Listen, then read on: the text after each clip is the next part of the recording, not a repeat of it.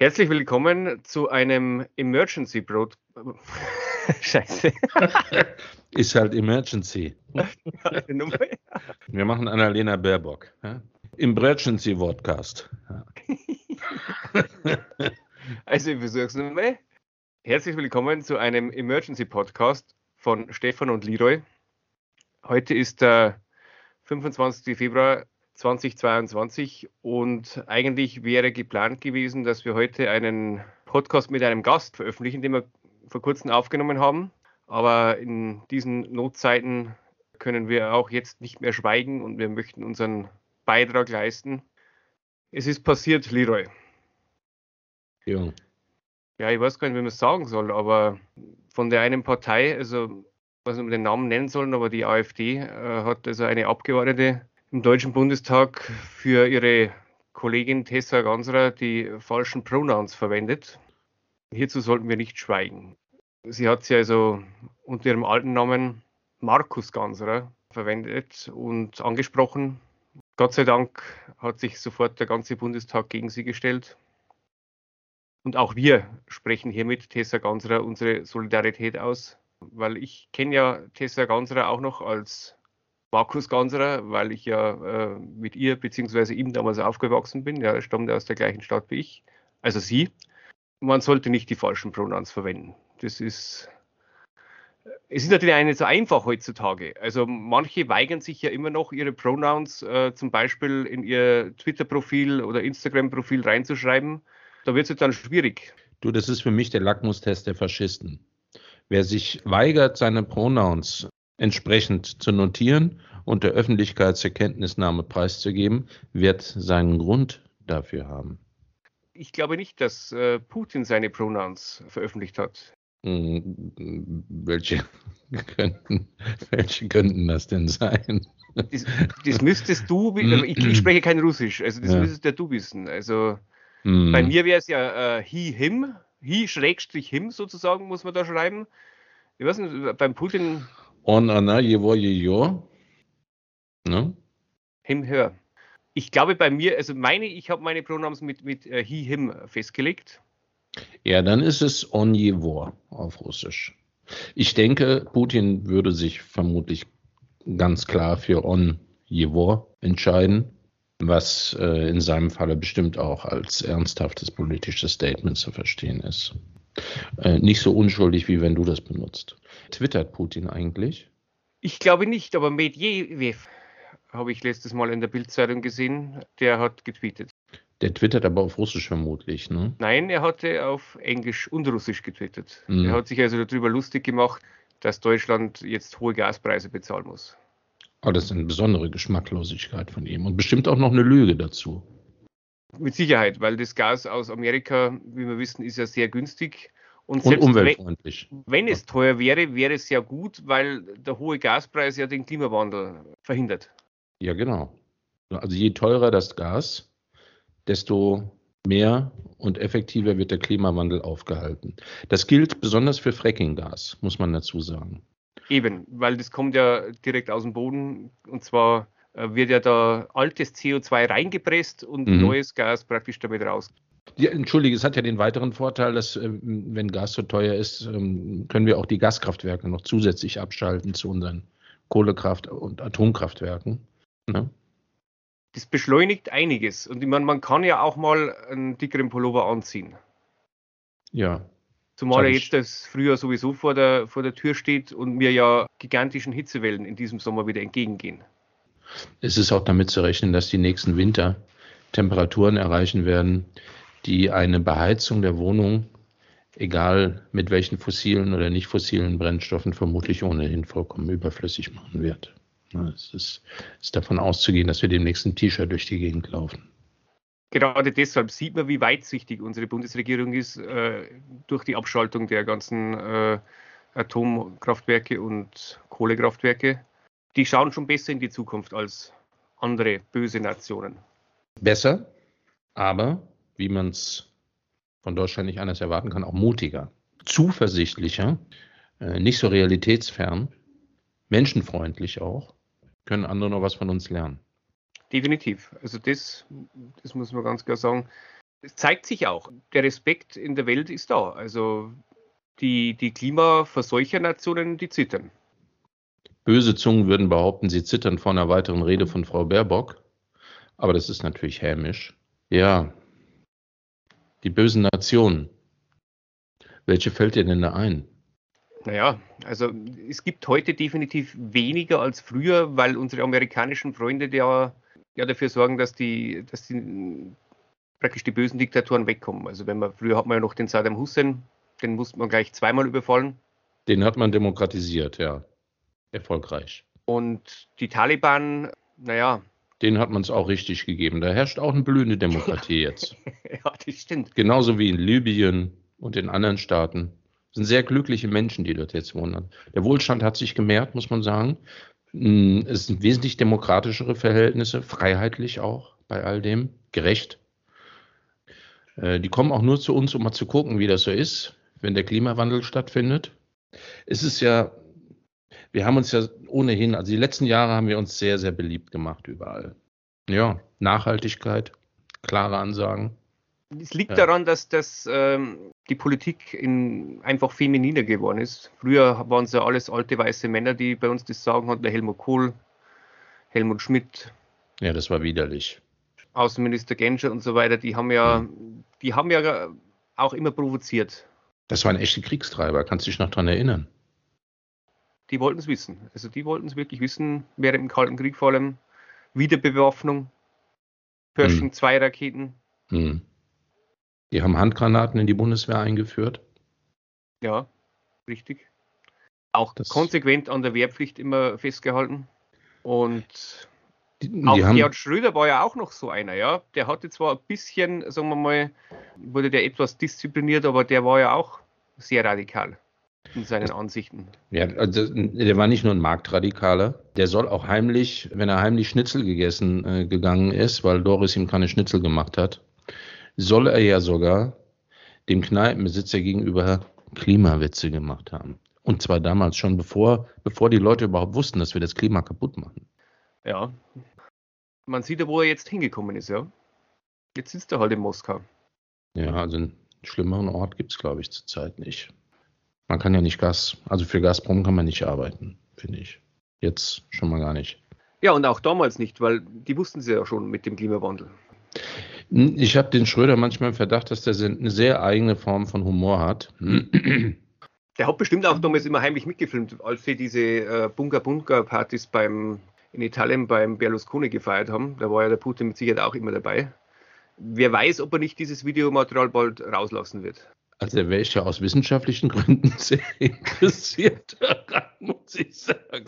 Naja. Das, muss man, das muss man schon sagen. Also die Jüngeren wissen das ja nicht mehr, aber das wurde ja früher wurde ja so noch Politik gemacht in ja. dieser weißen Männerwelt. Da wurden, ja.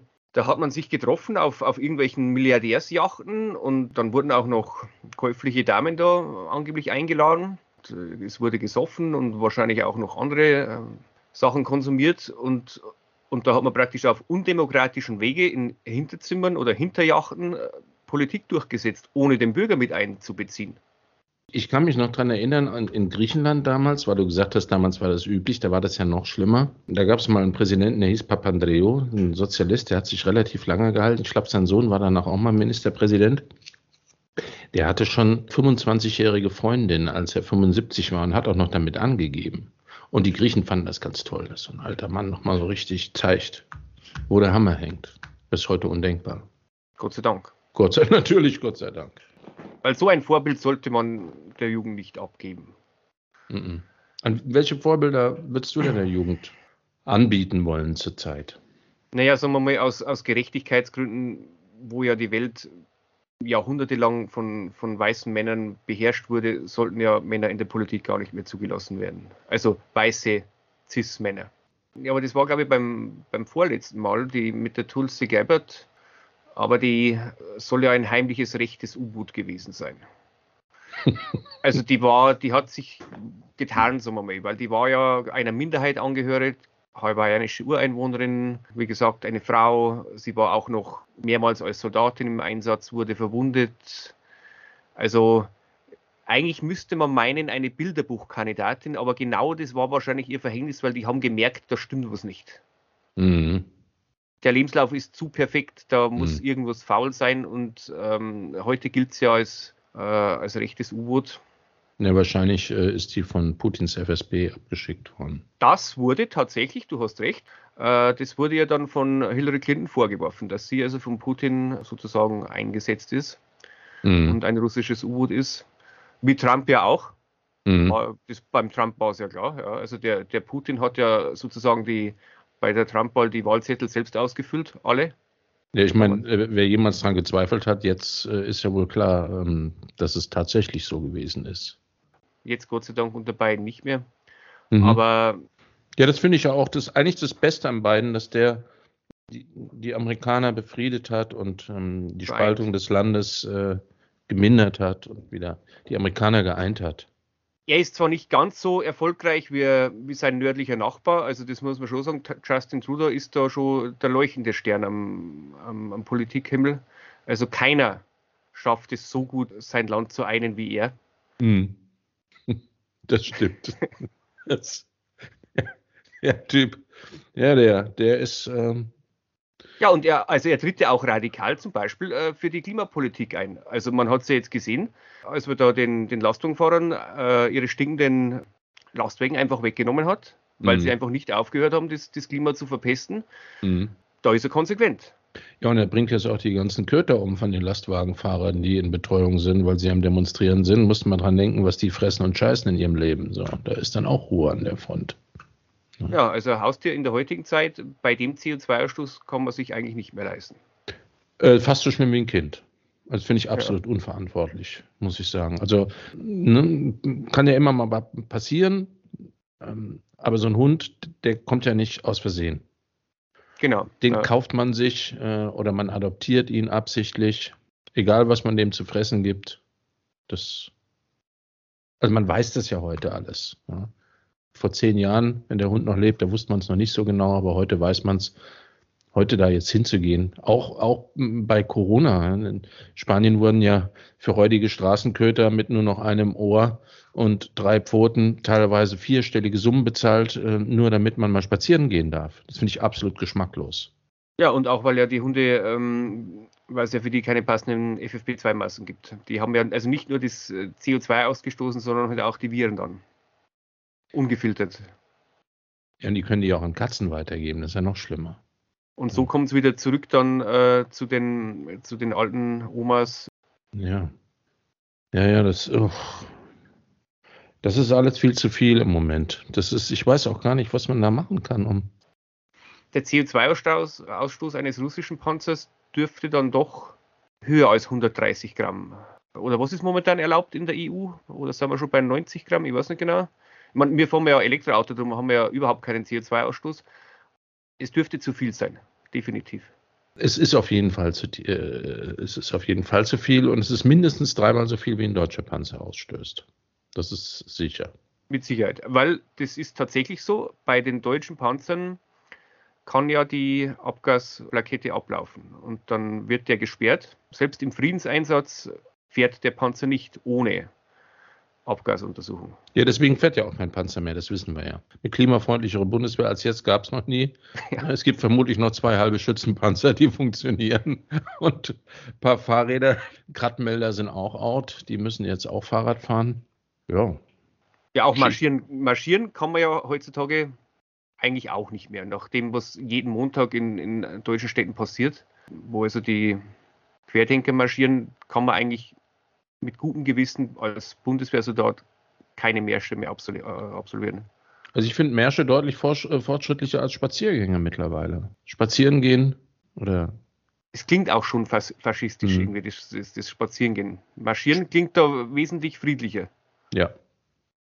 ja. Also ist dann Putin jetzt einmarschiert oder einspaziert?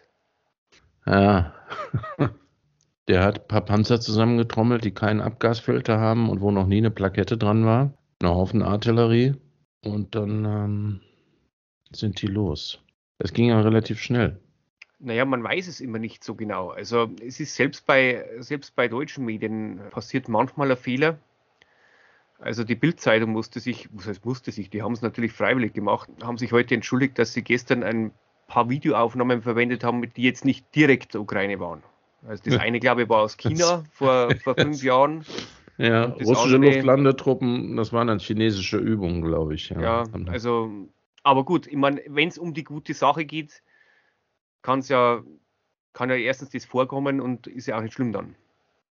Nee, das ist ja auch was, was wir schon seit einigen Jahren beobachten können, dass ähm, die Presse völlig zu Recht, wenn es um eine gute Sache geht oder um ein berechtigtes Anliegen, sich nicht die Mühe machen muss, tatsächlich Originalberichte oder Originalbilder oder Originalfilmausschnitte zu nehmen. Es spart ja un unglaublich viel Müll. Ja? Die ganzen Tonbänder, die man dann äh, nicht extra wegschmeißen muss und die. Naja, und die Flüge von den Journalisten, die dann extra hinfliegen müssen. Genau. Mir geht die ganze Sache echt auf den Sack da unten. Das gefällt mir nicht, was da abläuft. Ja, es ist komisch. Es ist, ich, hätte, ich hätte nicht erwartet, dass er so, dass er so durchzieht. Ich weiß nicht, hat der innenpolitisch Probleme? Ich glaube nicht. Also wenn er welche hat, also sind das jedenfalls, glaube ich, nicht die ausschlaggebenden Probleme. Und ich gebe auch offen zu, also mir war klar, spätestens seit 2014, 15 mit dem EU-Assoziierungsabkommen und den militärischen Teilen, die da drin standen, dass das nicht gut enden wird. Und äh, ich habe auch damit gerechnet, dass das durchaus zu gewalttätigen Sezessionsbewegungen und bürgerkriegsartigen Zuständen führen wird, wo von russischer Seite eingegriffen wird. Das aber, äh, und das ist ja auch eingetreten vor ein paar Tagen mit dieser Donetsk-Lugansk-Geschichte der beiden sogenannten Volksrepubliken da unten. Aber dass zwei Tage später dann tatsächlich das volle Brett kommt, das hat mich überrascht. Und ich glaube, das hat alle überrascht. Ja, definitiv. Also ich weiß es nicht. Entweder haben die Amerikaner oder schon so viel aufgebaut in der Ukraine, verteilt, dass er sagt, er, er, schnappt sich jetzt das und, und, zerstört das alles. Und ein für alle Mal sozusagen, äh, dass ein für alle Mal ruhig ist. Das wird vermutlich der dahinterstehende Gedanke sein. Und wie gesagt, insgesamt ist es nicht überraschend. Es gibt keine Rede Putins die letzten zehn Jahre, in der er nicht klipp und klar darauf hingewiesen hat, dass es für russische Sicherheitsinteressen nicht hinnehmbar ist, wenn NATO-Staaten in der Ukraine eine Basis aufbauen und es ermöglichen, dort Raketen direkt vor der Haustür zu stationieren. Also daran konnte nicht der leiseste Zweifel bestehen. Es wurde halt einfach ignoriert. Naja, weil man es ja vorher, es hat ja vorher auch geklappt, also mit, mit Estland, Litauen und so weiter ja, hm, haben ja, ja ständig die Manöver gemacht von der NATO und so. Und äh, da hat man sich wahrscheinlich gedacht, naja, auf das eine Land kommt es jetzt auch nicht mehr drauf an. Wenn er vorher nichts gemacht hat, macht er jetzt auch nichts. Ja, ich weiß nicht, was sie sich gedacht haben, aber es steht fest, dass sie sich absolut verkalkuliert haben. Ja, ja, definitiv. Die Sache ist leider auch nicht dadurch gelöst, dass man sich hinstellt und beklagt, was Putin für ein Arschloch, Völkerrechtsbrecher und sonst noch was ist. Das Problem ist dadurch entstanden, weil man bestimmte Sachen nicht beachtet hat oder bestimmte Grenzen überschritten hat. So. Die Frage, die man sich stellen sollte, ist immer, wer ist denn, was, was wäre denn die Alternative zu Herrn Putin? Ja, es ist ja nicht so, wenn Herr Putin nicht da wäre, ähm, dass in Russland die Grünen die Macht übernehmen würden. Gibt es denn Schirinowski noch? Den, ich glaube, den gibt es noch, ja. Also ich, ich, weiß nicht, wie es bei der jetzigen, bei der letzten Wahl war, bei der vorletzten Wahl, glaube ich, war ja der Schiranowski der mit den zweitmeisten Stimmen. Das, der hat ja praktisch eigentlich immer den direkten Nuklearschlag auf Amerika gefordert. Ja. Also das war dann die Alternative gewesen, ja. Ja, der hat ja auch gefordert, dass von Deutschland nicht viel mehr übrig bleiben soll als ein Biertisch mit drei Bayern dran. das Problem ist, dass ich, ich weiß jetzt nicht, ob der Jedinowski tatsächlich noch eine ernstzunehmende politische Kraft ist. Ich habe den neulich mal gesehen, der sah komplett versoffen aus. War der damals schon gewesen. Ah, da kann ich noch eine geile Geschichte zu erzählen. Ich hatte damals 94 jemanden kennengelernt, der mal mit dem drei Tage auf der Datsche war, aber das ist ein anderes Thema. Fakt ist, dass ähm, Putin nicht unbedingt der absolute Hardliner in Russland ist. Dann gibt es also ganz andere Kräfte. Viele, ja, genau. Und das sind natürlich Sachen, bei allem Krieg ist immer scheiße und äh, ist auch schwierig, das zu rechtfertigen, beziehungsweise schwer möglich. Man muss sich halt nur darüber im Klaren sein, gut, äh, warum ist es zu dieser Situation gekommen? Diese Situation war vorhersehbar und den Preis dazu, äh, dafür zahlen jetzt die Ukrainer. In erster Linie im Moment Und äh, dann fürchte ich, werden wir den Preis bezahlen. Die Russen natürlich auch. Die Frage ist, also man momentan äh, schadet es ihm mit Sicherheit. Innenpolitisch weiß ich nicht, aber, aber wirtschaftlich schadet es äh, ihm natürlich erst einmal. Aber die Frage ist, was hat er im Hinterkopf, was ist der Langfristplan? Also ich meine, dass sich jetzt westliche Firmen da wahrscheinlich zurückziehen und, und Gelder sperren und so weiter und natürlich massive Sanktionen führt ja eher dazu, dass die russische Wirtschaft wieder autarker wird, wie zu früheren Sowjetzeiten. Man ja. wird sich wahrscheinlich mehr China, Iran, ja. Syrien, diese Linie da äh, zuwenden. Das und, wird äh, passieren, ja. Und diesen Block weiter ausbauen. Und die Frage ist halt dann, sollte das erfolgreich sein, dann kann man dem Westen dann schon irgendwann den Stecker ziehen, möglicherweise. Vielleicht ist das der Langfristplan. Das, ich glaube nicht, dass es, also Putin interessiert, also ich, die Russen nehmen Europa, glaube ich, politisch nicht mehr besonders ernst. Ja, ja, also, na, das sowieso nicht, aber auch den Amerikanern ja. natürlich.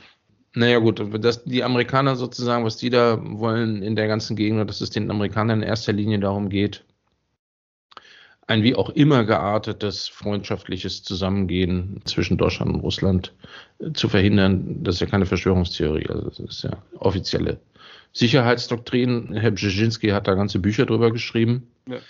Aber um die geht es ja jetzt nicht. So, die sind ja auch nicht weder mittelbar noch unmittelbar tangiert durch die Geschichte unten. Glaube ich zumindest. Schränken ja die Öleinfuhr der Russ aus Russland nicht ein. Ja? Das darf man auch nicht vergessen. Nein, die ganzen Sanktionen betreffen ja auch die USA nicht. Die USA ja ist, ja, ist ja seit Biden wieder Nettoölimporteur. Mhm. Der hat ja die ganze Keystone Pipeline und Fracking und so weiter alles ziemlich äh, dicht gemacht. Und äh, einer der größten Öllieferanten für die USA ist Russland und das Öl läuft weiter. Man muss sich, abgesehen davon, dass es selbstverständlich ist, dass sich äh, die Russen gezwungenermaßen jetzt mehr den Chinesen und nicht nur den Chinesen, aber den ganzen asiatischen Kulturraum eher zuwenden. Man muss natürlich davon ausgehen, dass ihnen durchaus klar ist, äh, welche Konsequenzen eintreten können, auch im schlimmsten Fall, und dass sie die einkalkuliert haben und in Kauf nehmen. Und das ist kein gutes Zeichen, weil das heißt ganz eindeutig, äh, die Tür nach Europa ist uns vor der Nase zugeschlagen worden. Es, es ist kein, also, die haben sich verabschiedet von es uns. Es gibt kein Zurück mehr. Also zumindest jetzt nicht Zurück. unter Putin äh, gibt es auf keinen Fall ein Zurück mehr. Nee. Und ich glaube auch nicht, dass, also sagen wir mal selbst, der Putin wird irgendwann dann tot sein oder vorher schon in Rente gehen oder so. Ich glaube, dass es nicht so einfach ist, weil ich sage mal, wenn du wieder zurück möchtest, dann musst du ja angekrochen kommen. Und das, glaube ich, kann man als russischer Politiker kaum sich leisten. Hm, schwer vorstellbar. Ja. Also egal, wer da gewählt wird, das ist ja auch das Problem. Man, äh, wir wissen halt, auch, also ich zumindest, praktisch nichts wie gesagt, der Name Schirinowski, aber der ist ja schon, den gibt es ja schon seit 30, 40 Jahren oder so. Und das war es dann eigentlich. Äh, Medvedev noch und Putin, ja. Ansonsten erfährst du über Russland kaum was. Wenn du nicht aktiv danach suchst. Wenn du nicht aktiv danach suchst, ja. Ich bin da ehrlich gesagt auch nicht im Bilde und dieser ganze äh, politikwissenschaftliche Kram interessiert mich auch einfach nicht mehr. Man, man kriegt ja auch regelmäßig vorgeführt, dass das Zeitverschwendung ist, zum Beispiel jetzt wieder. Jedenfalls ist es insgesamt keine gute Nachricht. Sollte es niemanden geben, der in irgendeiner Art und Weise sich darüber freut oder freuen sollte. Schauen wir mal. Also ich bin nicht zufrieden mit der Situation da unten. Man tut ja den Ukrainern, die jetzt unter der Geschichte zu leiden haben, stellt man ja auch kein Bein, wenn man feststellt, äh, dass das vermeidbar war, meines Erachtens. Man muss auch nicht eingehen auf die ganzen äh, Diskussionen pro Kontra Territorium hin und her geschoben und äh, da kann jeder immer, der hat hier die Krim und so und die gehörte dann zu Russland und das ist ja alles völliger Schwachsinn entscheidend ist, was haben wir jetzt für eine Situation und was haben wir für ein Kräfteverhältnis. So. Und das haben wir jetzt vorgeführt bekommen. Und das war vermeidbar. Meines Erachtens, weil man nicht willens war, die Russen in eine europäische Sicherheitsarchitektur kooperativ mit einzubinden. Und das rächt sich jetzt. Und den Preis zahlen dafür eben auch Leute, die damit unmittelbar wenig zu tun haben. Ja, natürlich. Der große Fehler war ja schon meiner Ansicht nach, 90 bei der, bei der Wiedervereinigung hätte man, so wie der Warschauer Pakt aufgelöst wurde, am besten die NATO auch gleich auflösen sollen. Oder zumindest hätte ich mir ein neutrales Deutschland gewünscht, auf dem kein ausländischer Soldat mehr steht. Das hätte ich mir auch gewünscht, ja. Also so Natürlich mit amerikanischen Interessen in keinster Weise vereinbar gewesen. Ja klar, also das war, die hätten sich das niemals bieten lassen, hätten dann auch mit Sicherheit der Wiedervereinigung nicht zugestimmt. Ja. Und da ja das im Vier-Mächte-Abkommen so festgeschrieben war, dass jeder zustimmen musste, blieb ja Helmut Kohl damals gar nichts anderes übrig. Wobei ich gar nicht weiß, ob er das gewollt hätte, ja, kann ich nicht sagen. Ich glaube nicht er war ja sowieso, er, er wollte halt das so, so unbedingt haben, die Wiedervereinigung, möglichst schnell, dass er eigentlich kaum Bedingungen gestellt hat. Ja. Also der hat ja zu allem zugestimmt. Das war ihm halt einfach so extrem wichtig. Das war, glaube ich, auch das Klügste, was er machen konnte im Rahmen des von ihm selbst gesteckten Ziels, nämlich die Wiedervereinigung zu erreichen. Ich glaube, man kann schon davon ausgehen, dass das ein Zeitfenster war, ein sehr begrenztes, wo er den richtigen Riecher gehabt hat aus seiner Sicht, also man muss schon sagen, dass, dass also er und, und Genscher damals schon aus ihrer Sicht, also aus den Zielen, den sie ja beide hatten, Großartiges geleistet haben. Ja. Dieser Spannungsbogen zwischen Russen und Amerikanern und so. Und halt auch, sage ich mal, ja, da ist man dann gemeinsam mit die Sauna gegangen mit Gorbatschow und so. Und ja, wurde das Ganze auf einem kurzen Dienstweg, aber das war genau das Richtige. Deswegen, also da war, glaube ich, nicht viel Zeit für Diskussionen, da war keine Zeit, um irgendwelche Bedingungen zu stellen. Man wir brauchen ja die völkerrechtliche, politisch-militärische Lage Deutschlands bis 1990, teilweise bis heute ja noch nicht im Detail zu erörtern. Die, meisten wird das schon bekannt sein, warum das so war. Die äh, Sowjetunion ist, hat sich eben pulverisiert, ist zusammengebrochen und dann ist man an äh, den weiteren Verlauf der Geschichte von der Position, ich rede jetzt nicht von Deutschland, sondern vom Westen in Anführungszeichen, natürlich von der Position der Stärke aus relativ rücksichtslos gegen, ob berechtigt oder unberechtigt, aber relativ klar formulierte Sicherheitsbedürfnisse unter anderem von Russland vorgegangen. Und zwar nicht nur über die EU, sondern leider auch über die NATO. Was, glaube ich, keine gute Idee war, wenn man sich, wenn man sich die, die, Situation heute am 25. Februar 2022 vor Augen führt, muss man sagen, das ist wirklich krachend gescheitert.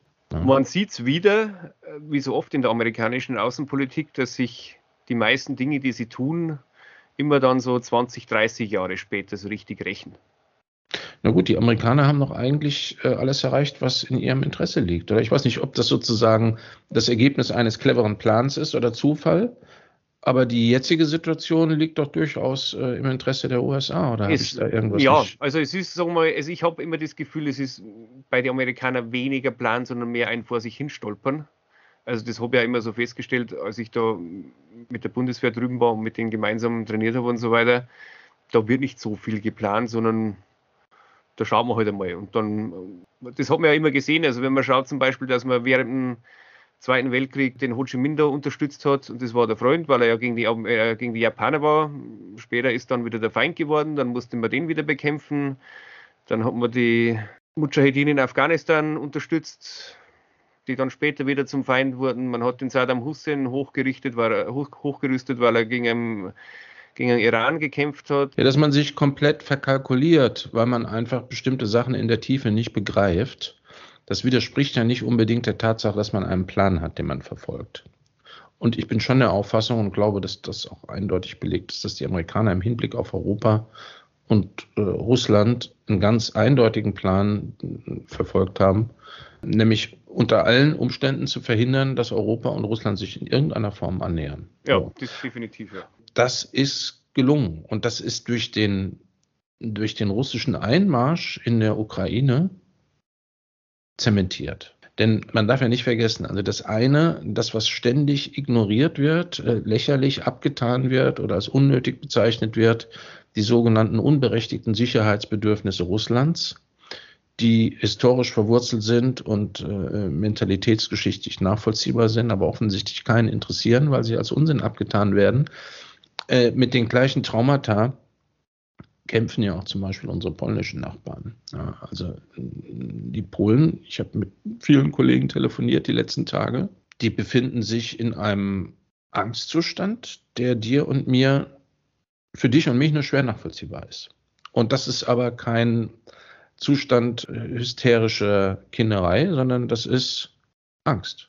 Die haben wirklich Angst. Verständlicherweise. Es wird ja, mhm. also meine, äh, die russischen, das russische Militär ist ja doch schon sehr, sehr nahe jetzt. Ich weiß Mehr nicht genau. Als noch vor zwei, drei Tagen. Ja, gut, ich weiß nicht genau, wo die jetzt in der Ukraine stehen oder wo sie nicht stehen, aber man darf natürlich nicht vergessen, ich meine, Polen grenzt an Weißrussland. Ob das Militär in Weißrussland jetzt eine weißrussische oder eine russische Uniform anhat, spielt keinen großen. Ja. Dass die Russen auf die Idee kommen, irgendwie einen NATO-Mitgliedstaat anzugreifen und selbst wenn Polen kein NATO-Mitgliedstaat werden, es gibt keinerlei äh, territoriale oder sonstige Ansprüche Russlands an diese Länder. Das ist nach dem Zweiten Weltkrieg alles im sowjetisch-russischen Interesse geklärt worden. Aber diese Angst ist eben genauso da wie umgekehrt, auch wenn wir uns das nicht vorstellen können, auf äh, russischer Seite Angst beziehungsweise äh, große Beunruhigung angesichts äh, eines Raketenabwehrschirms direkt an der weißrussisch-polnischen Grenze und angesichts äh, der Geschichten, die sich militärisch gesehen in der Ukraine NATO-technisch abgespielt haben. All das ist durch den, durch den Einmarsch in der Ukraine in einem auf die nächsten 20, 30 Jahre vermutlich nicht mehr auflösbaren Knoten verwickelt. Die Frage ist jetzt, ist, er in, ist Putin in eine Falle getappt? Die Frage habe ich mir auch gestellt. Ich kann die nicht beantworten. Im Moment sieht es so aus, als ob er uns alle vorgeführt hat. Denn wir sind ja vollkommen hilflos. Das heißt, wir sind in ein Spiel reingegangen, in dem wir eindeutig die schlechteren Karten hatten, haben aber so getan, als ob wir die dicksten Eier auf der Welt haben. Dieses Missverständnis ist jetzt korrigiert worden. Und zwar für die ganze Welt offensichtlich. Man kann eben bestimmte Interessen nur vertreten, wenn man auch die entsprechenden Machtmittel zur Verfügung hat. Und bereit ist, die entsprechenden Risiken einzugehen. Und dazu sind wir offensichtlich weder willens noch in der Lage. Nur wenn das so ist, dann hätte man eben von vornherein auch politisch ganz anders vorgehen müssen und können. In, insofern sieht das schon im Moment aus, als ob der uns alle vorgeführt hat. Uns, wenn man jetzt davon ausgeht, dass wir eine äh, fest definierbare westliche Masse sind, was ja auch nicht der Fall ist. Wie siehst du das? Naja, das Problem ist ja immer, dass, äh, sage ich mal, bei uns derjenige, der den Ton angibt, außenpolitisch, also im Westen, die Amerikaner, am weitesten weg ist und am wenigsten betroffen ist. Genau. Also das haben wir ja bei allen Kriegen jetzt immer gesehen. Die Amerikaner haben bombardiert und Europa musste dann die Flüchtlinge aufnehmen. Na, bombardiert würde ich jetzt nicht so sagen, Stefan. Also die haben die Demokratie eingeführt. Demokratisiert. Die haben, die haben demokratisiert. demokratisiert ja. und wir haben dann diejenigen aufgenommen, die die Demokratisierung nicht wollten. Ja. Und das ist halt schon ein Problem, dieses Trauma, das die Russen haben oder eigentlich alle in Europa irgendwann einmal erlebt haben, dass dein Land überrannt wird und besetzt wird und so weiter, das kennen halt die Amerikaner nicht. Und es ist ein Riesenproblem, wenn diese Leute, die A in vermeintlicher sicheren Entfernung sitzen und B mit diesen Dingen nicht vertraut sind, die Strippen der Sicherheitspolitik ziehen. Und es ist ein Riesenproblem, wenn diese Leute Syrien, Libyen und Afghanistan mit der Russischen Föderation verwechseln. Ja. Wie immer bezahlen leider die falschen Leute am Schluss den Preis dafür. Es ist auch, auch wenn das vermutlich von unserem Publikum die meisten Leute nicht so bewegt, es ist auch wirklich eine Tragödie für die Russen und die Ukrainer intern, die tatsächlich unabhängig von den äh, politischen Entwicklungen in der Ukraine und Russland in den letzten zehn Jahren ja ein in weiten Teilen wirklich durchmischtes Brüdervolk sind auch wenn man nicht daraus den Schluss zieht, dass die unbedingt eine gemeinsame Staatlichkeit haben, da ist natürlich auch wahnsinnig viel kaputt gegangen. So, also nicht erst mit dem Einmarsch in der Ukraine, sondern das ist eine Geschichte, die sich gegenseitig hochgeschaukelt hat. Da sind auch nicht nur die Russen alleine dran beteiligt, im Gegenteil. Nur darum geht es ja jetzt nicht bei der Situation. Die Sache ist jetzt so, wie sie ist und ähm, ja, da ist auch sehr viel zerschlagen. Was ich mich frage, werden jetzt so Gerichte wie russisch Ei umbenannt. Nochmal?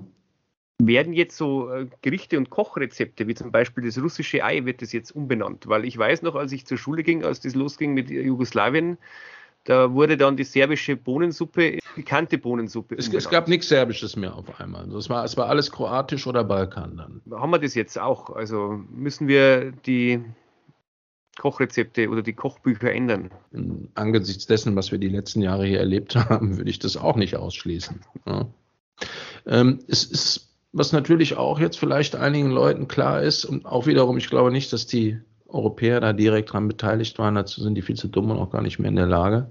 Die Hampelmänner in der USA, in der EU sowieso nicht. Die ganzen Regime-Changes, äh, die stattgefunden haben, äh, unterstützt oder orchestriert oder freundlich gefilmt von Sicherheitsorganen in den USA, die werden jetzt in der unmittelbaren russischen Umgebung vermutlich demnächst nicht mehr so erfolgreich sein. Ich habe mich zum Beispiel gewundert, als ich heute gelesen habe, dass der georgische Außenminister und Georgien kann man grundsätzlich nicht unterstellen, die letzten Jahre, dass sie ein besonders freundschaftlich inniges Verhältnis zu Russland hätten. Bekanntermaßen völlig anderes politisches System und äh, Ausrichtung. Georgien hat sich geweigert, an jeglichen Maßnahmen, Sanktionen teilzunehmen, die sich äh, gegen Russland richten. Und der Außenminister meinte, es liegt nicht im Interesse seines Landes und vor allen Dingen nicht im Interesse der Bevölkerung Georgiens, dass sich Georgien in einer Art und Weise positioniert, die, sie, die ihnen Nachteile seitens Russland einbringen können. Nee, das ist natürlich das fand ich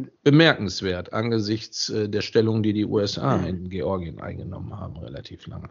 Aber ich glaube, dass man halt jetzt in der jetzigen Zeit, wo sowieso die letzten zwei Jahre wirtschaftlich so viel Schaden angerichtet wurde, das seiner Bevölkerung nicht mehr zumuten will. Außer bei uns natürlich, aber also in, in, in, Ländern, die eh sowieso ärmer sind, die haben jetzt andere Probleme. Die haben offensichtlich wirklich andere Probleme. Also äh, das, was aus Georgien gekommen ist vor drei, vier Jahren, hat sich noch ganz anders angehört.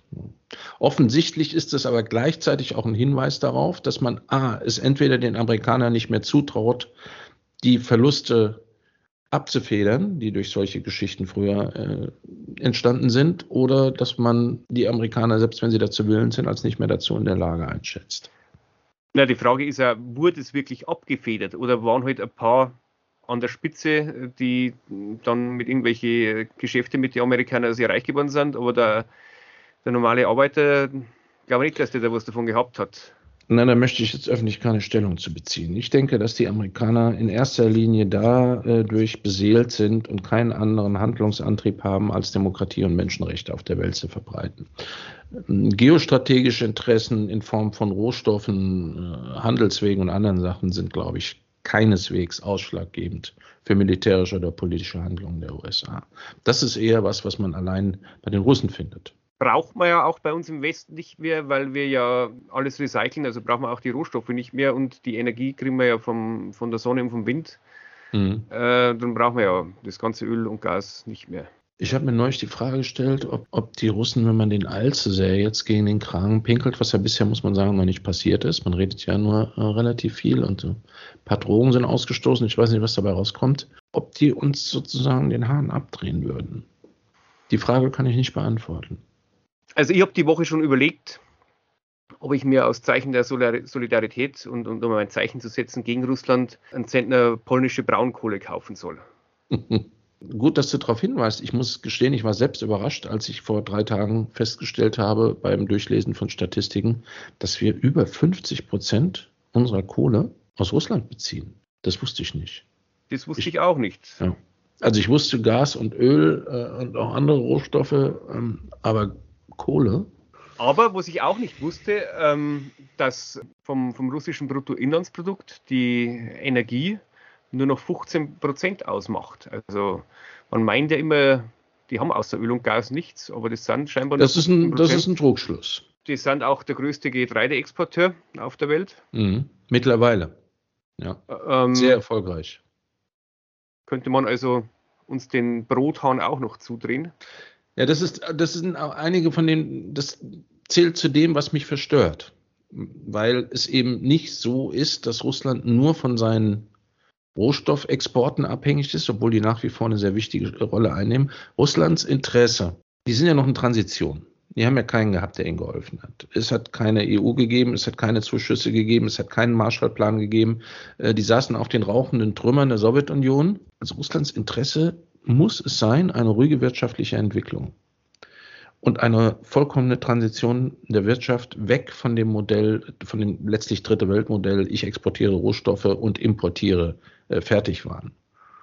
Ja. Und wenn in so einer Situation der Transition und der Verletzbarkeit der russischen Wirtschaft, und ich brauche dir nichts zu sagen über das Bruttosozialprodukt im Vergleich zu Europa, USA oder sonst noch was, es ist vernachlässigenswert klein, so eine Entscheidung getroffen wird, dann kann man davon ausgehen, äh, dass es dafür ernsthafte Gründe gegeben haben muss. Ob die nachvollziehbar sind für uns oder nicht, ist ein anderes Thema. Also ich kenne ja den, den Gründer von, von Tasty Trade und Tastyworks, den Thomas Osnoff, sehr gut und ähm, die hatten ja damals auch die erste Online-Plattform und Software für, für Optionshandel und so weiter in den 90er Jahren gemacht. Thinkorswim hieß das damals. Und die haben damals schon immer auf russische Programmierer gesetzt. Bis heute. Der hat immer gesagt, das die sind um so viel besser als die, die man in Amerika bekommen konnte. Der ist damals schon immer dann nach Russland geflogen und das war ja damals alles noch nicht so einfach, ja, in den 90er Jahren und hat da mit denen verhandelt und die haben damals schon, und also bis heute ist irgendeine russische Firma, die da die ganze Software für die programmiert. Ja. Also das, an das denkt man ja auch nicht, ja. Also ich meine, wenn, wenn man immer, also außer Amerika gibt es ja in unseren Augen keinen, der programmieren kann, sozusagen. In Amerika ja. ist ja nichts. Die USA sind ja nichts anderes als ein riesiger Schwamm, äh, die aus der ganzen Welt das aufsaugen, ja. ähm, was am besten ist. Ein relativ erfolgreiches Geschäftsmodell, aber halt nicht besonders nachhaltig. Und der Elon Musk hat sich ja vor ein paar Monaten mal geäußert, also der wo über die, über die russischen Raketen.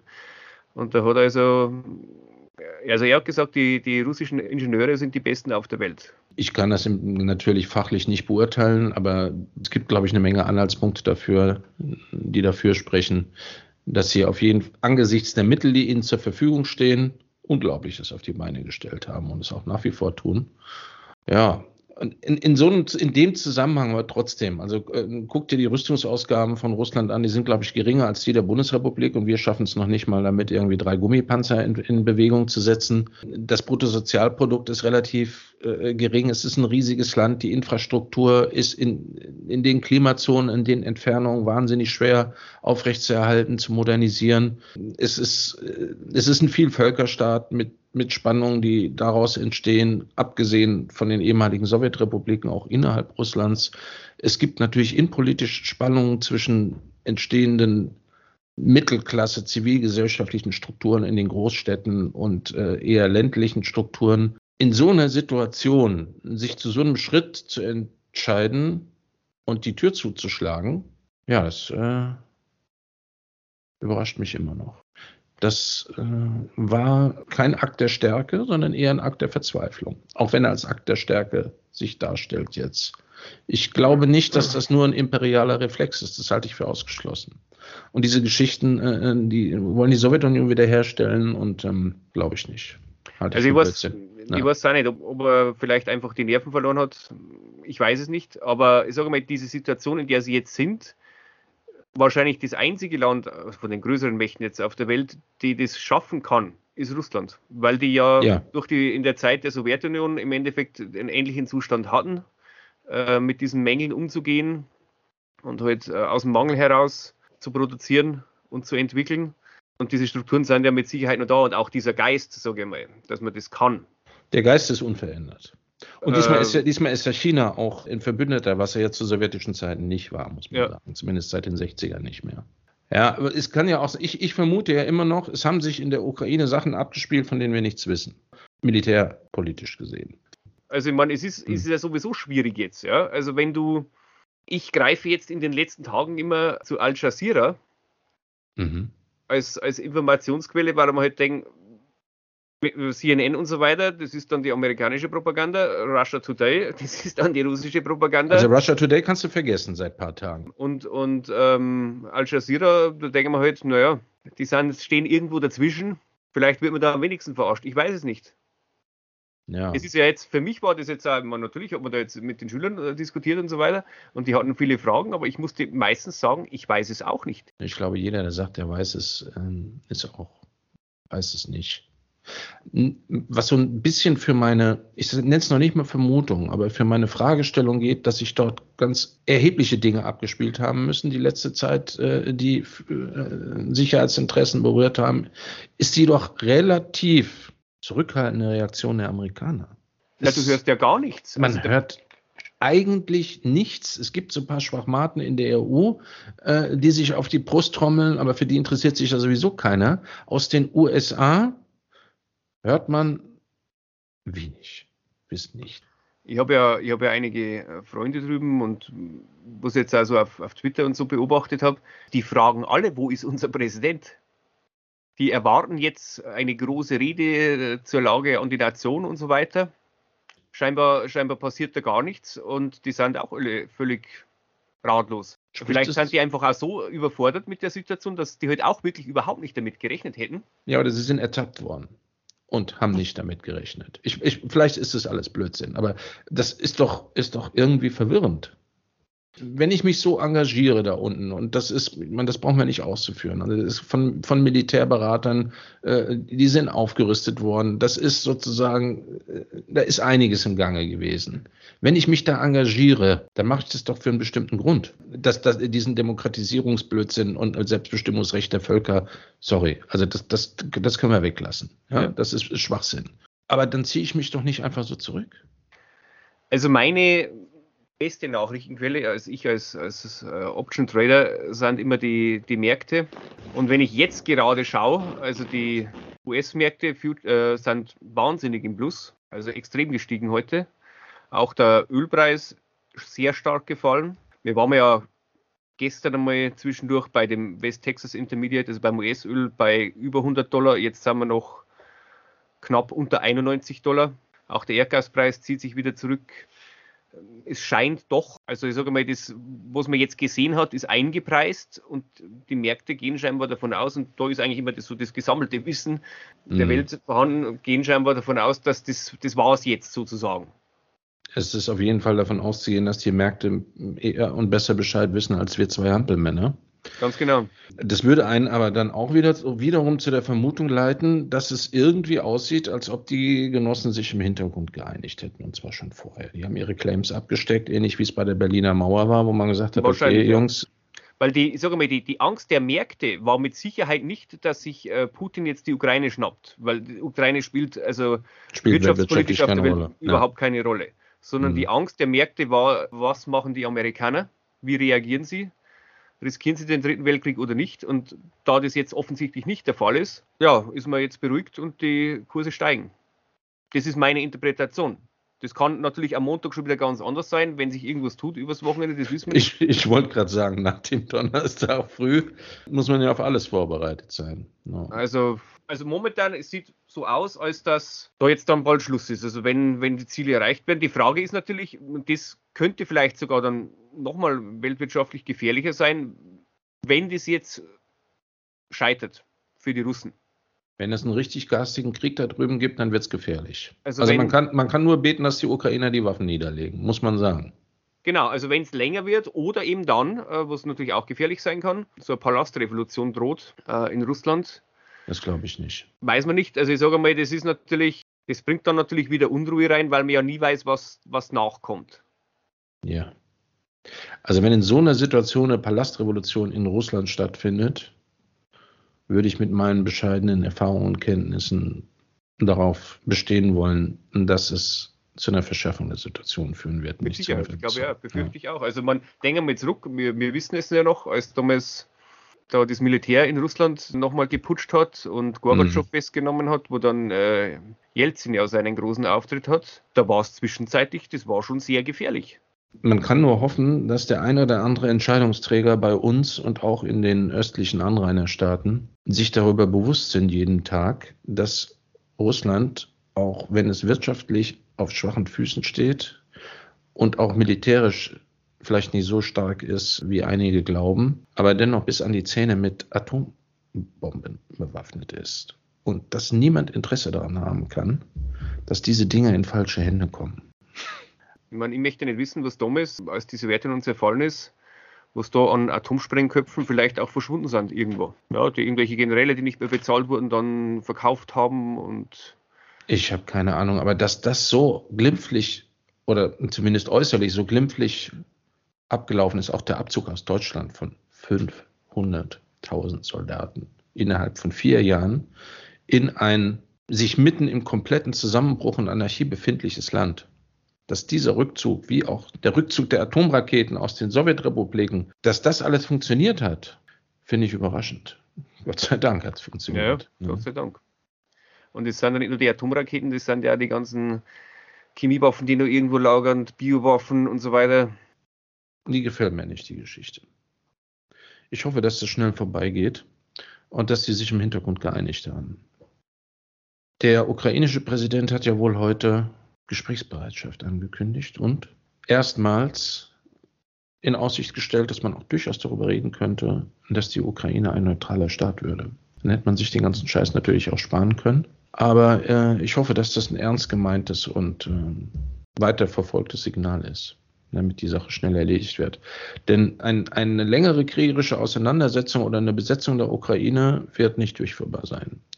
Auch innenpolitisch in Russland nicht. Also wenn sich da die Särge stapeln, ähm, keine gute Idee. Das hat man ja schon mal in Tschetschenien. In Tschetschenien war es ja im Endeffekt auch. Da haben wir bei uns auch wenig mitbekommen. Das war ja noch unter Jelzin, oder? Wo da ständig Krieg geführt wurde und wo sie das auch dann. Das war unter Jelzin und dann darf man nicht vergessen, dass sie da auch wirklich trotz aller Schwierigkeiten, und das war ja die schlimmste Situation, die es in Russland gab, ein völliger Verfall, auch die Armee ist trotzdem durchgezogen worden. Aber halt unter schweren Verlusten auch natürlich. Wenn ich so eine, wenn ich so eine äh, Aktion aber anstoße, muss ich bereit sein, schwere Verluste einzufahren, auch wenn ich kein Interesse dran habe und die um möglichst jeden Preis vermeiden möchte.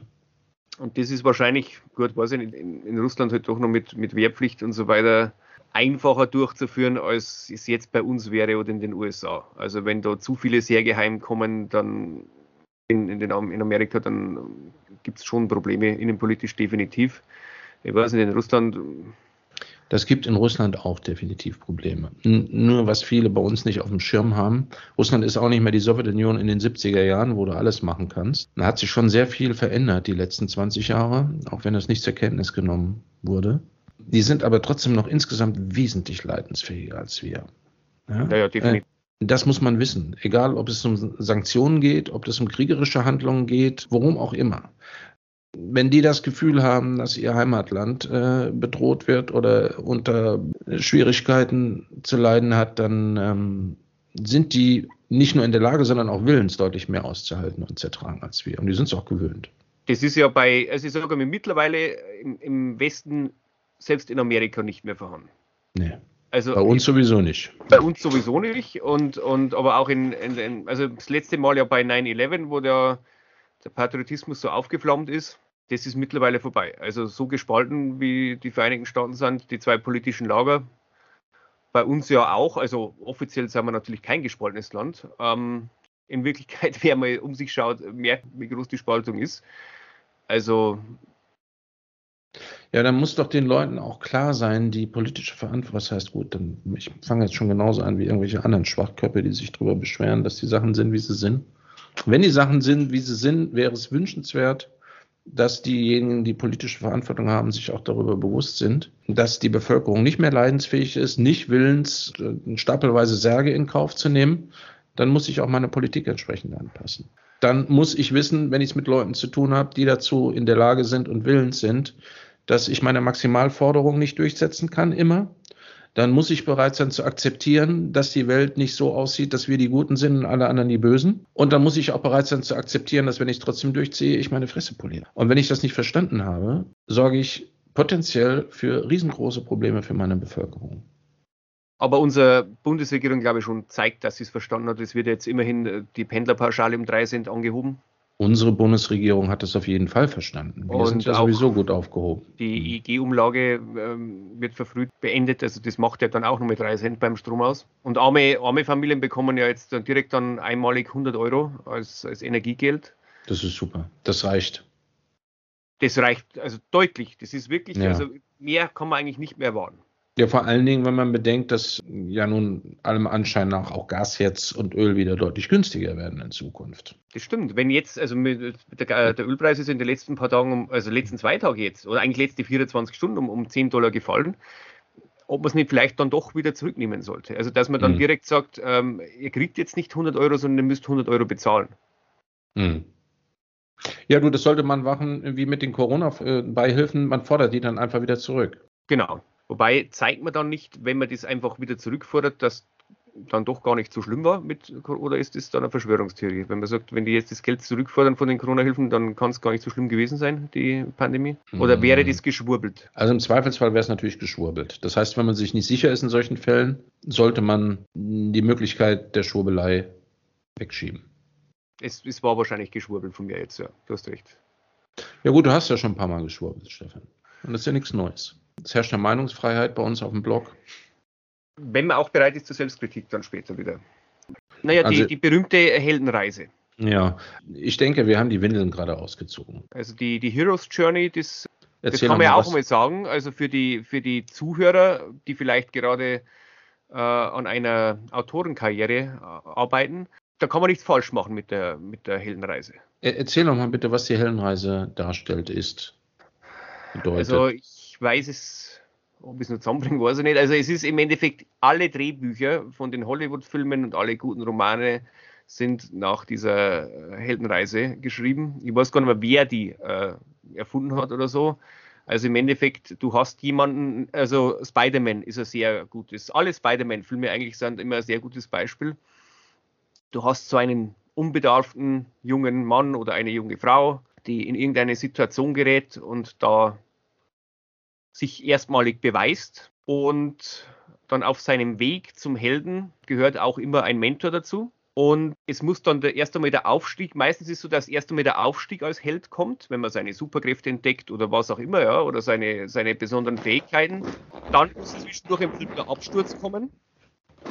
Und dann kommt meistens der Mentor, der einen wieder aufrichtet und dann setzt man seine Reise fort zum, also man lernt dann aus der Situation zum, zum richtigen Helden. Und am Schluss steht man dann als, als der Gewinner da. Und das mhm. ist im Endeffekt, also, oder auch die äh, Herr der Ringe-Filme sind genau nach dem aufgebaut. Also eigentlich fast alle Hollywood-Filme, Abenteuerfilme und, und Superheldenfilme und so weiter sind nach diesem Konzept aufgebaut und das funktioniert eigentlich immer. Funktioniert das auch, wenn zwei Helden unterwegs sind, die keinen Antagonisten haben? Bestimmt. Also ich meine, wir, wir brauchen jetzt, ich weiß nicht, hatten wir schon einen Absturz oder wir haben noch gar keinen Aufstieg gehabt, das ist unser Problem. Also, bevor, es muss erst der Aufstieg kommen. Spätestens nach heute sowieso nicht mehr. Hm. Äh, dann kommt der Absturz und dann muss irgendwo der Mentor auftauchen, der uns dann wieder hochzieht. Also das könnte dann zum Beispiel der Joe Rogan sein oder so, der uns äh, unter seine Fittiche nimmt und beibringt, wie man richtig podcastet. Das passiert, glaube ich, jetzt eher nicht. Also der Absturz schon, aber dass der Joe Rogan uns dann äh, wieder rauszieht. Aber vielleicht gibt es ja irgendeinen anderen. Also wenn draußen einer ist, der, der weiß, der erfolgreich ist als Podcaster. womit wir beim Thema wären. Und das ist nämlich genau das, was es in Deutschland meines Erachtens nicht großflächig zu geben scheint. Zumindest nicht so ein Phänomen wie Joe Rogan. Das, was ich so amateurhaft mir die letzten Wochen an Podcasts mal angeguckt habe, was gehört wird. Korrigier mich, du bist da besser und besser informiert als ich. So so einen deutschen Joe Rogan auch nur ansatzweise gibt es nicht, oder? Das spielt sich fast alles im öffentlich-rechtlichen Rahmen ab. Ganz genau. Also bei uns, wenn man, wenn man so schaut in die, in die Listen der meistgehörten Podcasts, da findest du alles vom öffentlich-rechtlichen Rundfunk. Mhm. Und es gibt einen, was ich jetzt weiß, der scheint sehr erfolgreich zu sein. Das ist Ben Spricht. Mhm.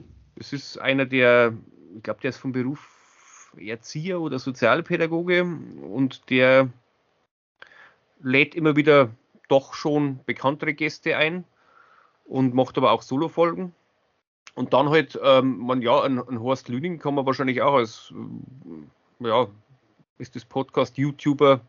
Ich glaube, dass bei uns wahrscheinlich eher die, im deutschsprachigen Raum die erfolgreichen YouTuber gibt. Ich meine, das überschneidet sich ja oft. Ja. Also, ich meine, der Joe Rogan hat ja am Anfang auch auf, auf YouTube veröffentlicht. Mhm. Und zusätzlich halt noch auf den anderen Plattformen halt dann nur immer die Tonspur. Und jetzt auf, auf Spotify ist es ja auch ein Videoformat. Ja, da war ich überrascht, als ich da ein Video dazu gesehen habe bei Spotify. Ja, man, der nutzt halt sehr oft natürlich, dass er irgendwelche Dinge dann am Bildschirm herzeigt oder so. Äh, mhm. Und oder die Gäste, die er da hat, äh, die dann irgendwas herzeigen wollen. Und es ist halt auch schön, sagen wir, weil die, es ist besser, das zu sehen, was die so tun, weil da wird dann gern wieder, werden dann Zigarren geraucht oder auch andere Dinge und Whisky getrunken. Ja, ist das nicht schade oder Armutszeugnis vielleicht ein bisschen hochgegriffen oder klingt dramatisch, dass, dass es in einem Land wie Deutschland, und dann nimmt man noch die deutschsprachigen Länder dazu, mit 120 Millionen potenziellen Zuhörern, nur so ein maues Angebot an nicht öffentlich-rechtlichen Podcasts gibt?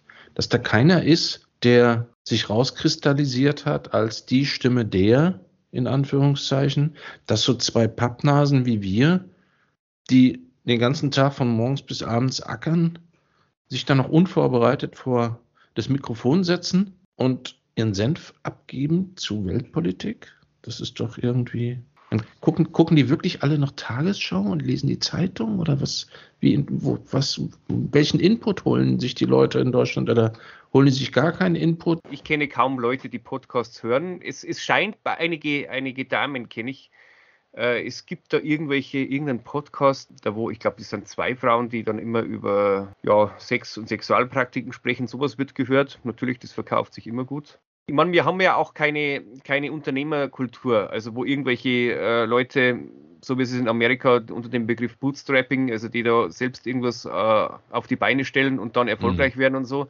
Das, das gibt es ja bei uns im Prinzip auch nicht. Das, das Qualitätsmerkmal äh, ist ja bei uns immer, es muss von einer großen Organisation kommen, am besten ja. natürlich äh, öffentlich-rechtlich, aber wenn nicht, dann soll es zumindest ein großer Sender sein oder sowas irgendein Einzelner, der das privat macht oder so, das kann ja nichts Gutes sein. Das gilt ja auch bei den Autoren so, ja. Wenn du nicht bei einem großen Verlag bist, mhm. dann hast du in Deutschland kaum eine Chance, was zu werden. In anderen Ländern ist das ganz anders.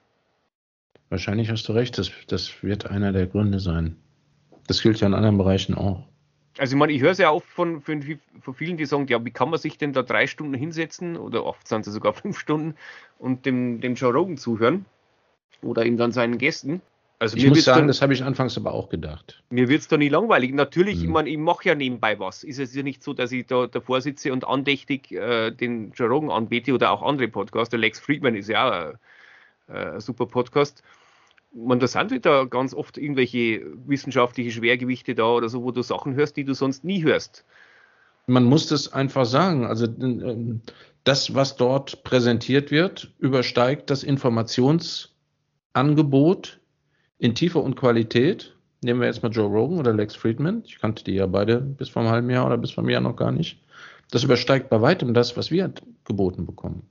Also auch das, was, ähm, was du in Amerika geboten bekommst in den Medien, also in den, in den Mainstream-Medien. Das weiß ich nicht, was man da geboten bekommt. Naja, also im Endeffekt, du siehst ein bisschen Werbung und zwischendurch ist, also hauptsächlich Werbung und zwischendurch kommt dann halt mal was. Ist ja, ist ja ähnlich. Also man, aber mein Gott, wer, wer hört ein Radio, um irgendwelche Informationen zu bekommen? Das ist ja zwischendurch einmal die Nachrichten und der Wetterbericht, aber ansonsten willst du dich ja von Musik beriesen lassen. Mhm. Aber. Na, außer in Deutschland, die Leute, die Radio 1 hören und glauben, sie sind dann super informiert. Was gibt es bei euch wahrscheinlich nicht, ne? Das ist so ein Nachrichtenformat, glaube ich, für junge, gescheite Menschen vom Rundfunk Berlin-Brandenburg. Ne, bei uns gibt es Bayern 1, das ist, ist, mhm. ist dasselbe Format, also auch ein reiner Nachrichtensender. Ja, aber das sind wenige natürlich. Aber ich muss sagen, also die vielen Gäste, die der Joe Rogan immer da hat, äh, ein Großteil von den Büchern, die ich lese, stammen von Autoren, die bei ihm auftauchen. Und zwar breitestes Spektrum. Also ja. am besten finde ich es immer, wenn er, und da ist er auch immer am besten, am begeistersten, wenn er irgendwelche Archäologen da hat oder, oder Historiker oder so. Das macht ihm eigentlich am meisten Spaß. Und also man, er ist ja jetzt ein bisschen eigentlich, äh, bekannt ist er ja nur geworden, als er da das, das ähm, Krankheitsthema angesprochen hat und da mal die falschen Wissenschaftler da hatten. Äh, du musst also, natürlich aber auch die Wissen, du musst, du brauchst eine Kultur in dem Land, in dem du tätig bist, in dem Wissenschaftler von dem Kaliber bereit sind, sich hinzusetzen, einem Privatmann in einem Podcast gegenüber und auszupacken. Das würde bei uns ja keiner machen. Wahrscheinlich nicht. Ich meine, es ist natürlich ja immer so, äh, wenn du gerade ein äh, Buch geschrieben hast, bist beim Joe Rogan mit seinem durchschnittlich 11 Millionen Zuhörern, dann kannst du davon ausgehen, dass du hinterher Millionär bist. Mhm. Ja, in dem konkreten Fall Joe Rogan, da wo er jetzt steht. Anfangs war es natürlich nicht so, aber ich meine, er war ja, das muss man auch sagen, er war ja kein Unbekannter. Er war ja, er war ja anfangs äh, zehn Jahre lang im Fernsehen zu sehen. Ah, das wusste ich auch nicht. Da gab es die, die Show Fear Factor. Das ist scheinbar so was ähnliches wie Dschungelcamp oder so, also wo die Leute okay. irgendwas machen mussten. Also er hat nicht von null gestartet. Sozusagen. Nein, nein, nein, überhaupt nicht. Also der war, angefangen hat er ja als Comedian und, und irgendwie, wie er da beim Fernsehen gelandet ist, weiß ich nicht. Und dann halt auch äh, als Ansager oder Kommentator bei den äh, Kampfsport. Er war ja selber auch äh, sehr erfolgreich im, weiß nicht mehr was, Kickboxen oder Taekwondo, keine Ahnung. Ja, der sieht ja auch schon ein bisschen verschärft aus, sag ich jetzt mal. Ne? Also naja, der trainiert ja auch immer noch sehr, ja. sehr viel. Also da, ähm, auf Instagram hat er öfter Videos drin, wo er halt dann mit dem Sandsack boxt und so. Also der ist schon. Nee, ich, ich meine auch, wenn man den jetzt einfach nur so sieht und nichts von ihm weiß, würde man die eine oder andere intelligente Frage von ihm nicht unbedingt vermuten. Das stimmt, du hast recht, ja. Also er sagt ja auch immer, also er, es heißt ja immer, er ist äh, Right-Wing-Media, also äh, vom rechten Rand. Ja, das wäre jetzt meine Frage gewesen. Gilt, gilt er nicht als anrüchig dort so ein bisschen? Ja, ja, so? ja, ja, aber ich meine, das ist heutzutage ja jeder. Also ich meine, er sagt immer, es tut mir leid, ich sehe halt so aus wie ein Republikaner. Aber eigentlich ist er ja von seiner Einstellung sehr links. Also der hat ja auch zum Beispiel Wahlkampf für Bernie Sanders mal gemacht. Ja, aber Bernie Sanders ist ja bei den Linken auch mittlerweile in Parias. Das, die, die, neuen Linken haben ja mit den alten Linken gar nichts mehr ja, zu tun. Da hast recht. Also er ist, das kann man so sagen, ja. Also der, der Joe Rogan ist so ein, ein, ein alter Linker, definitiv. Mhm. Ja, aber er hat halt ein paar so Themen, die halt, ähm, er geht gerne auf die Jagd und Kampfsport ja, das, ist auch. Das böse. auf die Jagd gehen macht man ja auch nicht, ja. Das ist schlimm. Äh, mit Pfeil und Bogen sogar. Ich weiß nicht, ob das jetzt böse ist, also mit Gewehr, aber also er jagt immer mit Pfeil und Bogen. Naja, aber es ist halt, der hat sich jetzt so, so mal mit in Austin ja eingerichtet. Da hat er ja irgendwie so einen Club für, für Stand-Up-Comedy aufgemacht und sein Freundeskreis, also die hängen ja ständig zusammen. Elon Musk, Lex Friedman, Michael Mellis, die sind ja alle extra da nach Austin gezogen. Ah, echt? Ja, ja. Und er hat halt einen Freund, der natürlich sehr böse ist. Das ist der Alex Jones. Ja, der ist wirklich böse. Mit dem ist er schon seit 20 Jahren befreundet und ja. Wobei ich sagen muss, jeder, der Alex Jones für einen kompletten Irren hält, empfehle ich den Podcast, war der mit Lex Friedman? Von wem er inter interviewt wurde oder was mit Joe Rogan?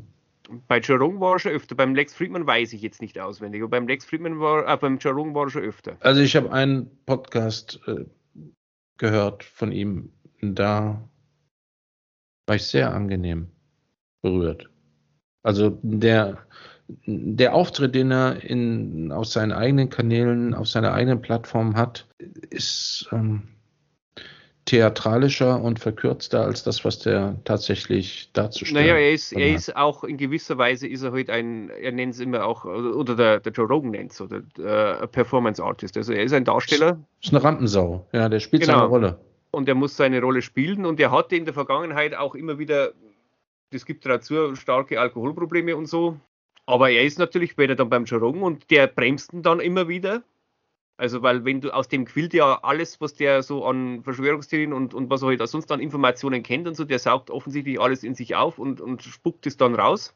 Mhm. Ganz oft ist halt dann auch wieder was Wahres mit dabei und der Rogan bremst nicht immer ein und das sagt ihm auch immer, du bräuchtest jemanden, der neben dir sitzt und dich bremst und sagt, pass auf. Du brauchst einen Coach. Wir ja. zeigen hier jetzt die Quelle für das, was du sagst.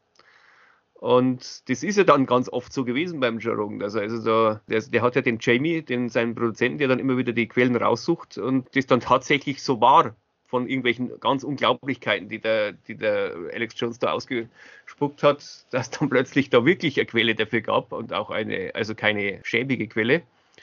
Aber dann der Tim Dillon ist ja auch einer seiner Freunde, der da immer sehr oft auftritt und eine Zeit lang bei ihm in Austin gewohnt hat. Naja, die sind alle, äh, das muss man auch sagen, also alle, die äh, diese Podcaster, die erfolgreich wurden, wurden es deshalb über Joe Rogan. Mhm. Also, oder diesen, diesen Chucko Willing, der hat ja auch einen sehr erfolgreichen Podcast. Das ist äh, Navy Seals, ehemaliger Navy Seals Kommandeur.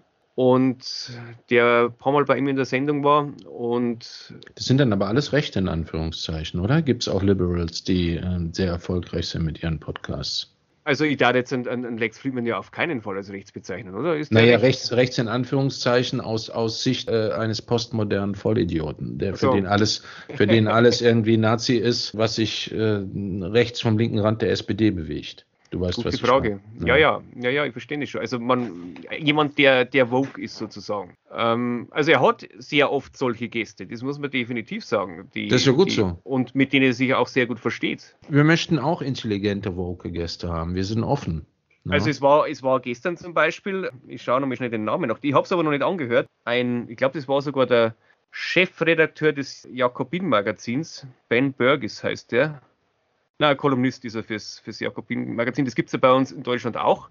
Lese ich übrigens sehr gerne. Das ist ein sehr linkes Magazin, aber halt. Wie heißt das Magazin? Jakobin-Magazin.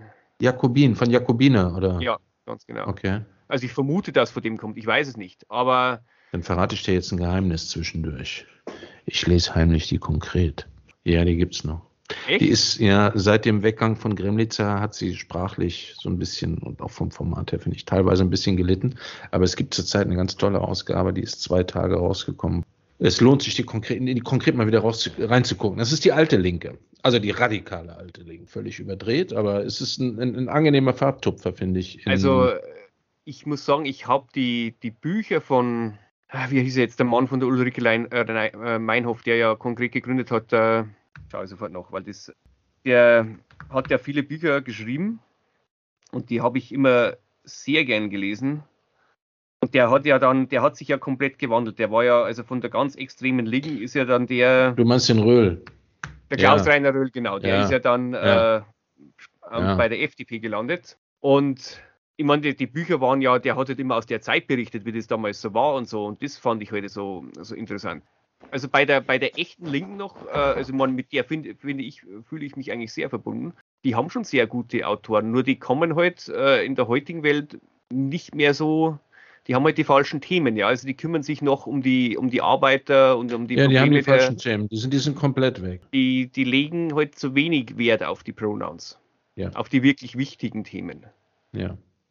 Darum gräbst ja die Linke auch bei, wo sind die, 5% oder so, äh, rum. Na gut, es gibt ja die originale Vogue-Partei. Warum sollst du die, warum sollst du dann so eine rote Kopie davon auch nochmal wählen? Also Eben, und ich bin, also man, äh, hm. sie haben zwar eine, einige sehr gute Leute, die sind halt nicht in der Mehrzahl. Und wenn, wenn die sich so verhalten würden wie eine klassisch altlinke Partei, dann ich glaube, dass die in der heutigen Zeit bestimmt 20 Prozent abräumen können. Da sind wir beim Thema, wo wir vielleicht nochmal fünf Minuten bleiben können. Weil das finde ich auch wirklich eine Tragödie und eine Komödie gleichzeitig, dass wir in Deutschland keine linke, in Anführungszeichen linke Partei haben, die in der Lage ist, sich herabzulassen, sich herniederzulassen in den Pöbel und die Interessen des Pöbels zu vertreten. Wir haben keine. Die Linke nicht, die SPD nicht, Grünen brauchen wir sowieso, die, die sind nicht links, die sind äh, was anderes. Wie, wie ist das passiert? Warum, wie konnte das möglich sein in einem Land, wo die kommunistische Bewegung noch vor der Sowjetunion weltweit führend war, äh, mit einer starken Sozialdemokratie, tief verwurzelt in der Arbeiterschaft, auch über die DDR hinweg noch und während der DDR? Die DDR hat es nicht geschafft, das vollkommen zu diskreditieren. Wieso sind die verschwunden? Warum kommt da nichts Neues? Ist es nee. nur, weil das wirklich die ganzen äh, pseudo-intellektuellen, parasitären Versager sind, die sich an die Schaltstellen überall festgefressen haben in den Parteien? Verstehe ich nicht. Nein, ich glaube, es ist einfach der wirtschaftliche Wandel. Es gibt ja kaum noch. Also die Arbeiterschaft ist nicht mehr wichtig. Die Arbeiterschaft an sich, wenn man das jetzt ganz eng im alten marxistischen Sinne als links formuliert, aber es gibt ja auch jenseits der Arbeiterschaft prekäre Bevölkerungsschichten, und viele Bevölkerungsschichten, die nicht dem öffentlichen Dienst oder dem Beamtentum angehören oder Stellen in NGOs haben, sind ja zunehmendermaßen auch von diesen Verhältnissen betroffen und bedroht. Da muss es doch äh, Denkst du nicht auch, dass es dafür, na, du hast ja eben gesagt, 20, 30 Prozent siehst du in so einer Partei, würde ich auch sehen. Also ich finde es eine Tragödie. Ja. Also und wie gesagt, also es ist ja, wenn ich, wenn ich bei mir selber schaue, welchen Politikern ich folge, auf Twitter zum Beispiel, und ich folge eigentlich nur Politikern, wo ich sage, das sind keine Idioten, ja. Ich folge, sind, ich folge, keinen Politikern, gebe ich zu. Ich folge sowieso kaum jemanden auf Twitter. Das, das sind bei mir fast ausschließlich von der Linken. Frau, Aber Wagen, sind, Frau Wagenknecht nehme ich an, Herr Lafontaine wahrscheinlich. Äh, nein, Lafontaine ist nicht auf, ne? ist nicht auf Twitter, es ist, es ist der, der Gysi noch. Ja. Und dann aber eigentlich lauter Politiker, die nicht so bekannt sind. Also mhm. der, der, ehemalige, äh, das war von, ist eine Tragödie, dass der nicht mehr angetreten ist zum, zur Bundestagswahl, der Fabio Di Massi. Ja, den kenne ich. Das war ja immer den einer, der die ganzen ja. Finanzskandale so aufgedeckt hat. Dann, ich muss zugeben, dass ich von vielen die Namen gar nicht auswendig weiß. Weil es ja, so wenig, ist, ja, ist ja auch keine Schande. Weil es ihm so wenig äh, bekannt sind. Ach, die eine heißt Moham, Mohammadi, heißt die Mohammad Ali Mohammadi. Eine, eine, eine ganz sympathische Frau. Ja, ich, ich weiß, wen du meinst. Ja, ich krieg den Namen auch. Ich glaube, Mohammed Ali, doch, irgendwie so. Ich glaube auch, das ja. so, ja, genau. Also die finde ich, find ich ganz sympathisch und, und vernünftig. Ähm, dann noch eine, die heißt Dag, Dagelin, glaube ich. Türkischer Name, Eis, Eisin Dagelin oder so ähnlich. Ja. Die, hab, die kannte ich nicht vorher, aber die, man, das wird dir dann immer empfohlen, wenn du, wenn du irgendwelchen Politikern willst, äh, von der Partei folgst. Ähm, aber das sind halt, also momentan von diesen ganzen Forderungen, die du hörst, die, die, also dann den Moritz Höfgen, das ist zwar kein, kein Politiker, aber es ist ein, ein Mitarbeiter und Berater der Linken, also in wirtschaftlichen Fragen. Und gerade die, das hört man noch nicht so raus, oder zumindest nicht in den, in den Medien, aber das sind die einzigen, die zumindest sagen, der Klimawandel kann nicht oder die Klimapolitik kann nicht auf den Rücken der Arbeiter ausgetragen werden. Wir können nicht hergehen und dem Arbeiter seinen äh, 15 Jahre alten Golf verbieten, mit dem er jeden Tag in die Arbeit fahren muss, muss irgendwelche Möglichkeiten geben, um diesen Leuten. Wir, wir fassen Arbeiter weit als Arbeiter, Angestellter, äh, wie auch immer. Jemand, ja. der sich mit verkaufter Arbeit mühsam über Wasser hält. Genau. Also, was früher der Proletarier war, sozusagen. Mhm. Ja, das kann man die moderne Begriff, Form. Ja. Die moderne Form des Proletariers. Und das sind wirklich die einzigen, die, die äh, nicht nur diese, also die äh, sagen zwar auch, ja, das ist ein wichtiges Ziel, aber es muss, man muss sich um die, man muss die Leute mit, mitnehmen und sich um die kümmern.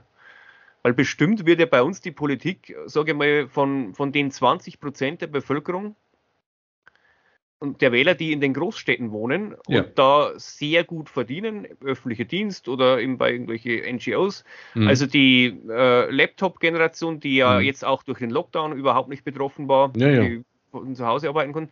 Und die geben ja den Ton an. Ja.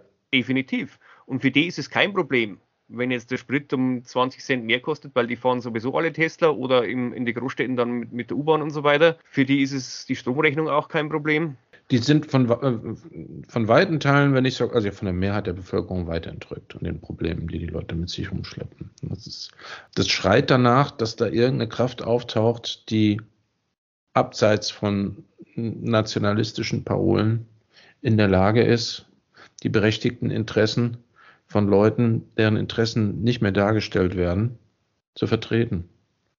Und also ich, ich, ich sehe aber, sehe aber weit und breit nichts in Deutschland. Nein, gibt es nicht. Ja. Also ich meine, ich bin, also wir haben ja definitiv, es ist immer noch Klassenkampf.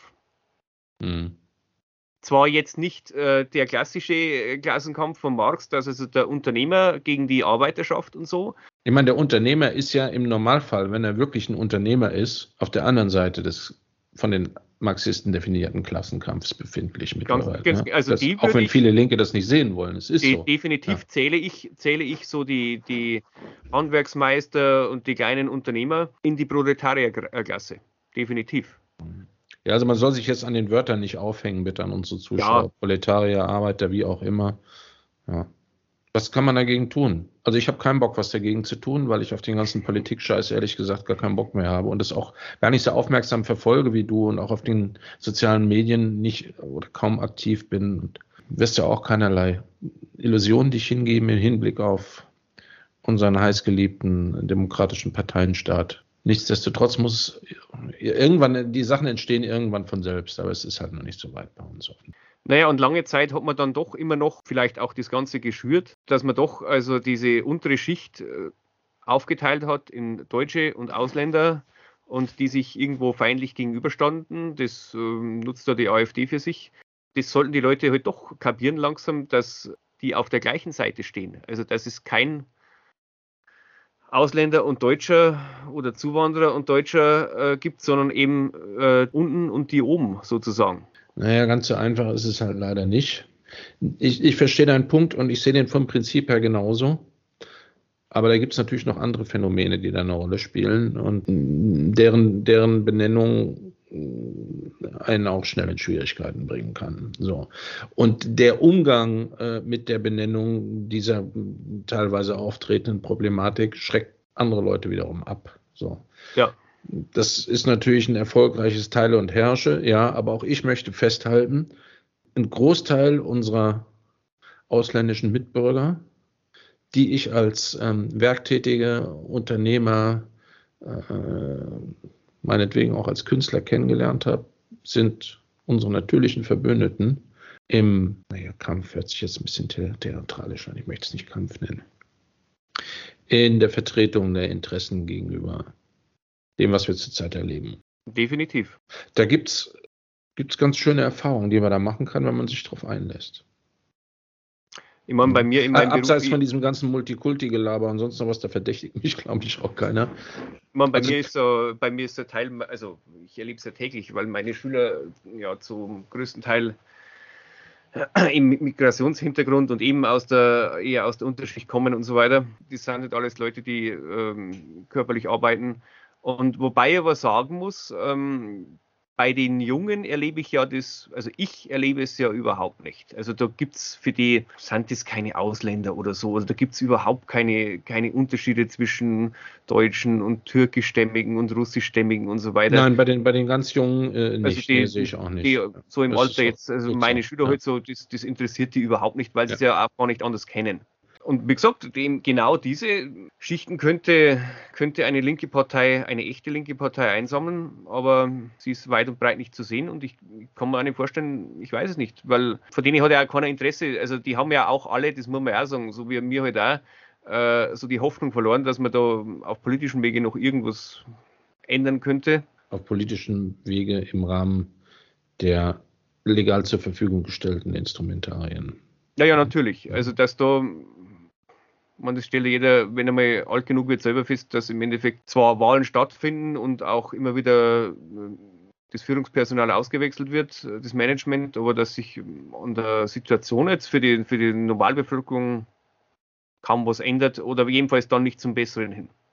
Und aber nichtsdestotrotz funktioniert das ja dann doch immer noch gut. Ich meine, werden ja immer noch, wie, viel, wie hoch ist die Wahlbeteiligung? 60 Prozent, 65? Muss man sagen, das System ist immer noch in der Lage, eine relativ große Mehrheit der Bevölkerung äh, zu mobilisieren. Dem ist zu entnehmen, dass es eben vielen Leuten dann immer noch relativ gut geht und ähm, der Leidensdruck nicht so groß ist, wie der ein oder andere das vermutet oder sich vielleicht herbei wünscht. Ist ja wahrscheinlich ein Demografieproblem, weil du hast ja. natürlich äh, die größte, mit Abstand größte Wählergruppe sind die, die Rentner oder bald Rentner. Mhm. Und die wollen natürlich keine Veränderungen. Und für die wird ja auch die Politik so gemacht. Ja, das haben wir ein paar gesehen. Bei den, naja, die Jungen, die haben andere Interessen. Und auf diejenigen, äh, sagen wir mal, die den Karren ziehen müssen, muss man leider keine Rücksicht mehr nehmen, offensichtlich. Nee, man muss auf die tatsächlich keine Rücksicht nehmen, jedenfalls nicht im Moment. Die Mehrheit ist, hat sich erfolgreich dazu in die Lage versetzt, die produktiven Schichten der Bevölkerung auszuplündern.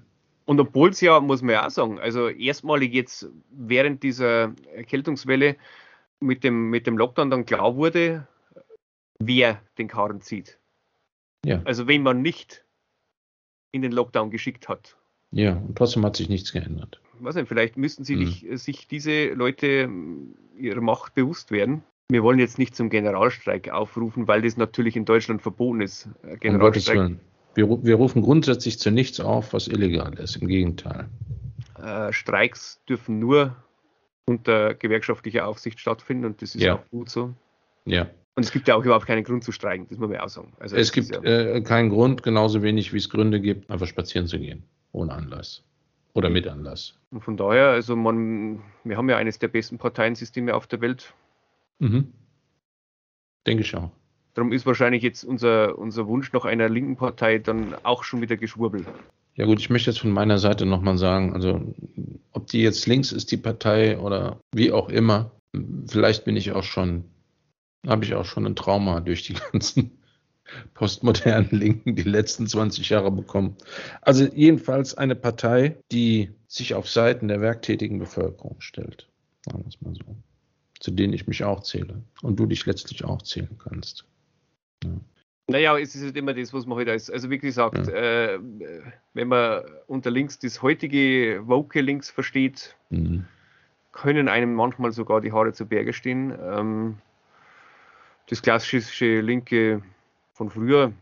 Aber das ist doch nicht nur in Deutschland so. In, in, in den USA kennst du dich gut aus. Das ist da nicht letztlich dasselbe. Ich meine, die, die Demokraten sind doch auch alle nur noch Modern Liberals, oder? Die ja, ja, klar. Ja, ja, sowieso. Also, so, wie gesagt, der, der Bernie Sanders ist nur so ein Überbleibsel. Das sind die nur noch. Die Frage ist natürlich, gab es das in, in den Amerika überhaupt jemals? Ich würde sagen, nein. Also so, so eine klassische Linke, wie es halt in Europa überall gab, das hatten die nie. Ja, dann haben sie die offensichtlich auch nicht gebraucht. Wahrscheinlich. Also ich weiß es nicht oder, oder es war, vielleicht äh, haben die eine andere Einstellung. Naja, die haben halt wahrscheinlich, weiß ich nicht, haben die diesen Übergang vielleicht nicht so erlebt wie bei uns. Also von. Nee, ich ich, ich glaube, das, das rührt auch einfach daher, dass die Rechts-Links-Einteilung in den USA und bei uns nicht kon konkurrent ist. Ja? Die, die, äh, die wir als die Republicans sind nicht in unserem Sinne konservativ, und die Liberals sind und waren nicht in unserem äh, oder waren nicht in unserem Linge, äh, Sinne links, sondern die hatten waren inhaltlich und begrifflich vollständig anders aufgestellt. Wir haben nur äh, fälschlicherweise CDU gleichgesetzt mit Republicans und SPD mit Democrats, aber das ist kompletter Bullshit. Definitiv ja. Also wenn du wenn du viele, also ein Bill Clinton zum Beispiel, der würde ja weit weit weit rechts von der heutigen CSU, äh, CDU stehen. Ja. Also man, der hat ja damals den Sozialstaat, gut, das haben ja damals alle gemacht. Ja, in den 90er Jahren war das ja so, in den Sozialstaat zusammenzustutzen. Das war ja bei uns so, das war in England, England war es ja auch so mit, mit New Labour, Tony Blair. Gerhard Schröder war ja auch ein neuer Linker. Also das war ja auch nicht mehr das klassische äh, SPD-Arbeiterbild. Nein, das hat er nicht abgegeben, auch wenn das noch seine Wurzeln waren, soweit mir bekannt ist. Wurzeln ja, aber wie gesagt, ja. er hat ja. Mhm. Ich glaube, dass das einfach in der, das, das war in den 90er Jahren so. Man hat jetzt geglaubt, richtige Arbeiter wird es sowieso bald nicht mehr geben und äh, mit Internet und Computer und kein kalter Krieg mehr werden wir sowieso alle reich werden und so wohlhabend, dass es das alles nicht mehr braucht. Auch Gewerkschaften waren ja damals sehr verpönt dann. Ja, ist dann nicht, nicht ganz so gekommen. Naja, also ich bin da so ein bisschen gespalten, muss ich gestehen. Hm, Sozial, soziale Abfederung und alles, was damit zusammenhängt, finde ich im begrenzten Rahmen schon gut und sinnvoll. Die Frage ist nur, wer bezahlt dafür? Und solange die dafür bezahlen, die von der Gesamtsituation profitieren, finde ich das ähm, eine angebrachte, gerechte und gute Sache im bestimmten Rahmen. Wenn aber letztlich der kleine Malocher dafür bezahlt, dass der kleine Nicht-Malocher sich ausruht, dann finde ich es nicht mehr in Ordnung. Ähm, wobei es natürlich dann ein Fehler ist, sich hinzustellen und auf den nicht arbeitenden kleinen Malocher einzuschlagen ne, und die gegeneinander aufzubringen. Aber man sollte schon gucken, dass die Finanzierung auch tatsächlich den sozialen Charakter der Maßnahmen widerspiegelt. Und nicht naja, eine Umverteilung von fleißig nach faul ist das Problem bei uns ist ja, und das wird in den anderen Ländern genauso sein, wir haben ja also den Sozialismus für Reiche. Ja. Oder eine, eine bestimmte Gruppe der, der Superreichen, für die definitiver Sozialismus dort ja. stattfindet, wo also von unten nach oben verteilt wird, ja. wo also die Subventionen hinfließen. Ja. Und wo auch die Linke nicht amok läuft, die sogenannte, sondern noch tatkräftig mitmacht. Ja. Und das ist äh, ein großes Problem. Also als man damals den, den Sozialstaat äh, zusammengekürzt hat, hätte man, wenn dann schon gleichzeitig auch auf der anderen Seite kürzen müssen, also die ganzen Subventionen für die Unternehmer und die Steuerschlupflöcher und was, was es alles so gibt. Aber das hat man natürlich nicht gemacht und dadurch ist das Ganze halt sehr ins Ungleichgewicht gekommen. Ja, ja da gehe ich mit.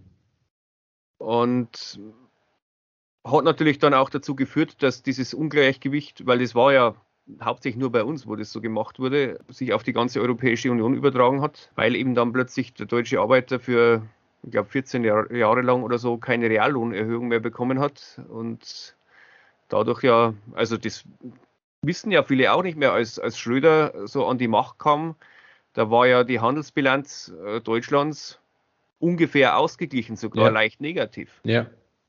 Und dann diese, diese äh, Explosion der Exporte ist ja dann erst nach dieser ganzen, äh, nach diesen Agenda 2010 Maßnahmen so angestiegen und man darf ja nicht vergessen, die Gesamtbilanz muss immer ausgeglichen sein. Also wenn irgendjemand Exportüberschüsse erzielt, dann muss ein anderer ein Handelsbilanzdefizit haben. Und wenn jemand Überschüsse erzielt, äh, auch finanzieller Art, dann muss anderer ein Defizit machen. Und das ist dauerhaft kein gesunder Zustand. Und irgendwann, und hinterher darfst du es dann sowieso wieder bezahlen, ja. Mhm. Jetzt dann über die Euro, wenn die Euro-Krise kommt und du musst dann den anderen aus der Patsche helfen. Aber es bezahlt halt dann auch wieder nicht der, der davon profitiert hat. Mhm. Ja, was machen wir jetzt, um das zu ändern? Oder nicken wir einfach ab, sagen Scheiß drauf? Wird wahrscheinlich das am besten sein, ja, weil wir haben ja keine Illusionen mehr. Also da, da bräuchte es jetzt Leute, die noch. Na, ich rede mir, immer ein, red mir immer ein, dass ich keine habe und dass ich komplett abgeklärt und desillusioniert bin. Aber leider merke ich hin und wieder dann doch noch, dass es nicht ganz richtig ist. Ja. Man schafft es immer, da nochmal mich ein Stückchen zurückzuwerfen in meinem offensichtlich noch verbliebenen guten Willen und fröhlicher Zukunftsperspektive. Ja, passiert noch. Deswegen möchte ich auch alle ermutigen, sich nicht von unserem Defetismus anstecken zu lassen, sondern jeder, der, und es ist egal, worum es geht, äh, auch im politischen Sinne, der den Drang hat, die Sachen in die Hand zu nehmen und ähm, anders zu gestalten, sollte das auch tun und sich nicht durch so zwei alte Schwätzer wie, wie wir sich davon abschrecken lassen, Stefan, oder? Das war ein gutes, gutes Statement, ja. Vor allem jetzt in der jetzigen Zeit ist Defetismus ja wo der Russe äh, vor der Haustür steht, ja nicht angebracht. Nein, auf keinen Fall.